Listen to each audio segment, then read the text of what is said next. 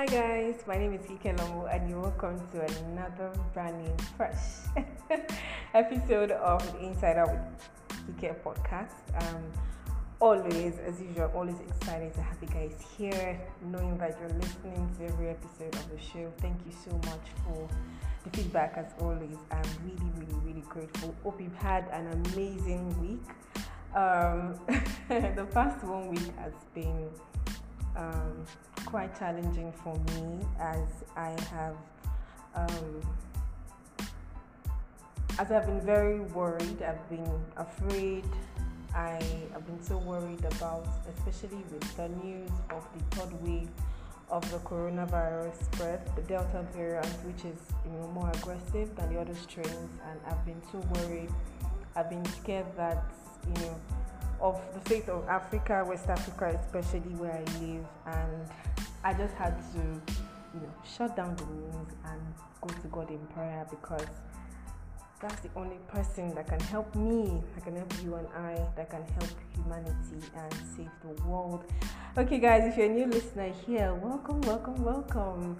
This is the Inside Out podcast, Kike, where real life issues are talked about in an exciting, non-judgmental, non-sentimental, and of course, godly way. So this is home. Welcome to what is going to be your favorite podcast in no time. You're in for an amazing time. Welcome on board.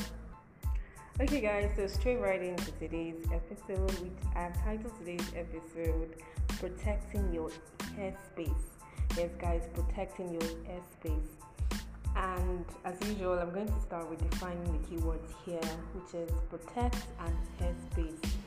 Okay, so to protect means to guard, to see that nothing, no harm comes near a particular thing or person.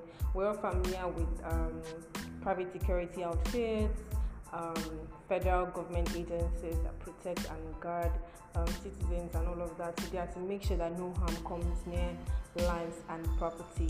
So to define airspace, I would go with the Wikipedia definition of airspace, which means the portion of the atmosphere controlled by a country above its territory, which includes its territorial waters, or more generally, any specific three-dimensional portion of the atmosphere. That is quite a definition, that I'll take that again. Okay, more slowly this time. Okay, airspace is a portion of the atmosphere controlled by a country above its territory. Any portion of the atmosphere controlled by a country above its territory. This includes its territorial waters, or more generally, any specific three-dimensional portion of the atmosphere. Basically, this means that the portion of the atmosphere, the territorial waters, anywhere controlled by a country, where its borders stop and all of that, where its borders starts from. So that's why countries have borders. So this is just like the territorial borders of a country. That is what airspace means. So basically, protecting your airspace means protecting your mind, protecting your own environment, protecting the things that can cause you harm, that can make your mind unsettled, that can make you go into depression. It means to protect your mind against external influences. I'm sure we must have had some people say things like, oh, I can't control this, but I can control this. I can't control the way people talk about things, but I can control the way I react to things. So basically, protecting your airspace is protecting your mind, protecting your heart. And the part of the Bible that comes to mind when I mention protecting your airspace or your heart is Proverbs 4 verse 23. I'm just going to paraphrase. It says, guard your heart with all diligence, for out of it are the issues of life.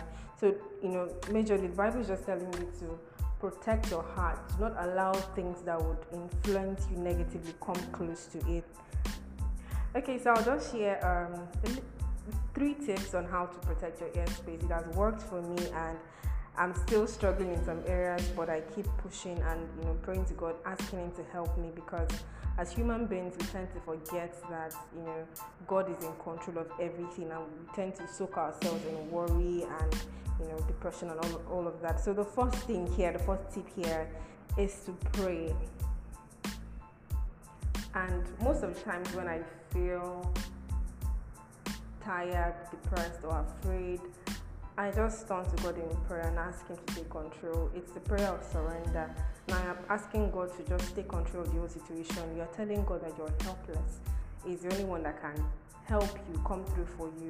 So the first thing you do when you are worried or your airspace is crowded and jam-packed with a whole lot of things is to pray. Second thing is to avoid triggers. By triggers I mean things that would cause pain or cause fear. Last year, October, I had to take down a particular app on my phone, a particular news app. I don't want to mention the name of the app because there was so much going on in my country at that time, and there was a lot of fighting, riot, and chaos, and it was becoming unbearable for me. I was almost having a panic attack. My heartbeat was increasing at a very funny speed. My body temperature, and I just had tears coming down my eyes.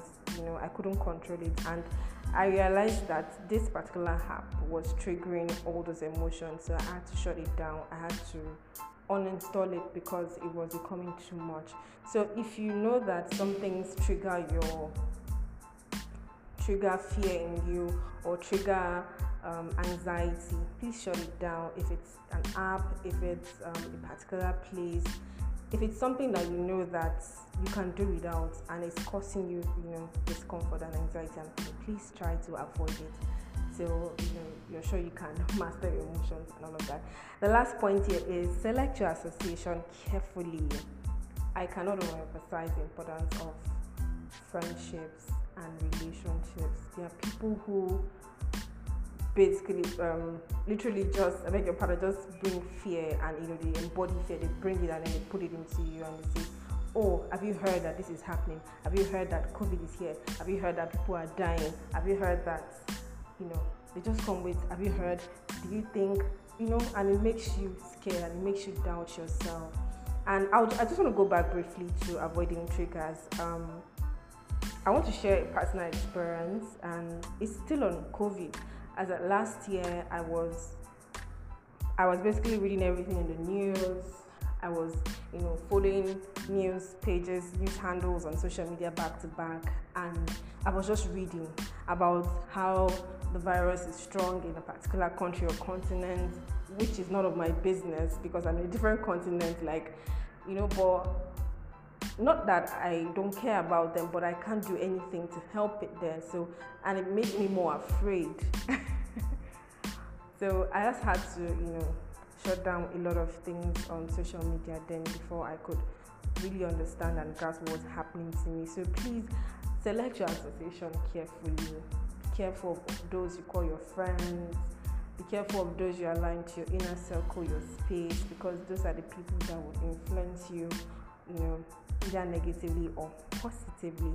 Alright guys, thank you for listening to today's episode of the show. Please do not forget to share this link with your friends, your family, your colleagues, your loved ones.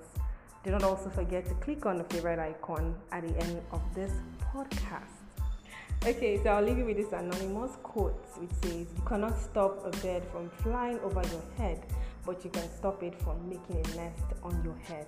I'll say that again. You cannot stop the bird from flying over your head, but you can stop it from making a nest on your head.